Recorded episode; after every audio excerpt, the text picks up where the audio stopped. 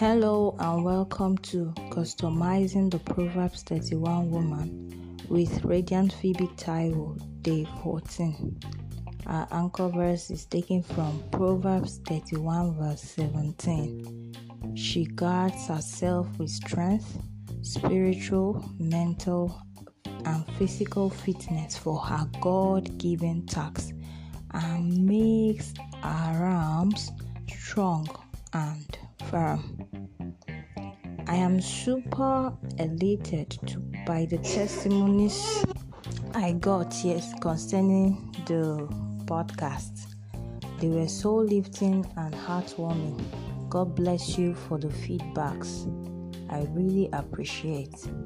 Today I feel the need to lay more emphasis on yesterday's verse, but the concluding part that says she makes her, her arm strong and firm.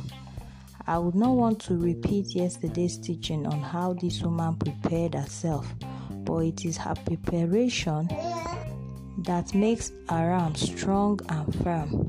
In literal sense, it is safe to say whatever she lays hold on as an idea, a thought, or business, and whatever because of adequate preparation, they don't slip from around.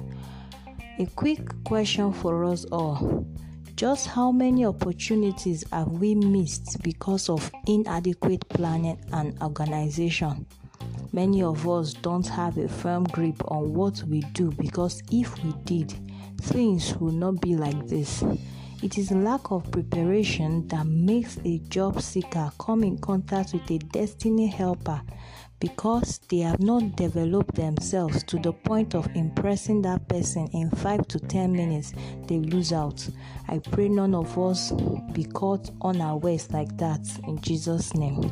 So be ready be smart and be willing to shine at any time.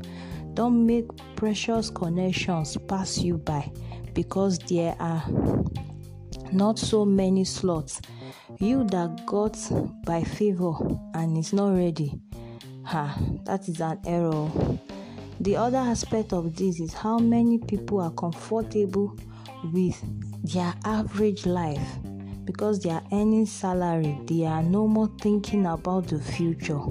They don't know there's no job security and anything can happen, so they refuse seek for excellence and they, they don't want to be the best at what they do. They are comfortable with their average life.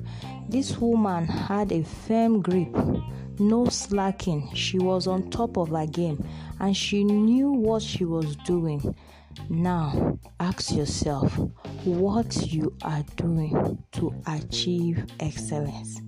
Money may be the problem for now, but do do your best and be consistent.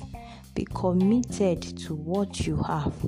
It's easy to start things, you know, if you get a new idea, you just jump at it. Me too, I can be very serious, and most times, just because someone else is running their package so tight, you begin to feel small and intimidated, and your idea will start looking insignificant to you. You should not be discouraged from running your own race. That's your vision, run with it. Never let your opportunities sleep. Hold on firmly and never let go. That brings me to emphasize the need for consist- consistency. I discovered I enjoyed reading a lot and writing since way back, like way, way, way, way, way back. And trust me, well meaning family members will be the first to oppose an idea you think is perfectly right for you. But of course, they love you and don't want you hurt. They try to stop you from taking some risk. If you succumb, you stay small and shrink. But because you love them, you must break free. So, way before the money started to show, I kept writing and continued passionately.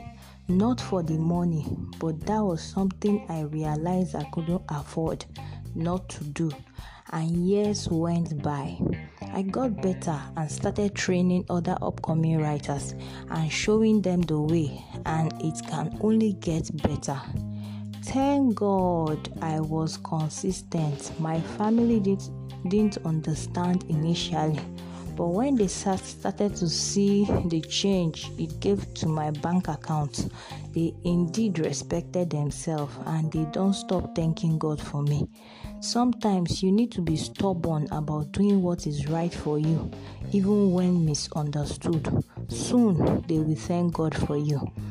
If I had stopped writing due to pressure, trust me, I might not have the endorsement from them and being a source of blessing to others. Today, God has helped me and I still carry on. So make up your mind today that no opportunity that you come across will pass you by. Hold them firmly. Never let go. God bless you. See you tomorrow.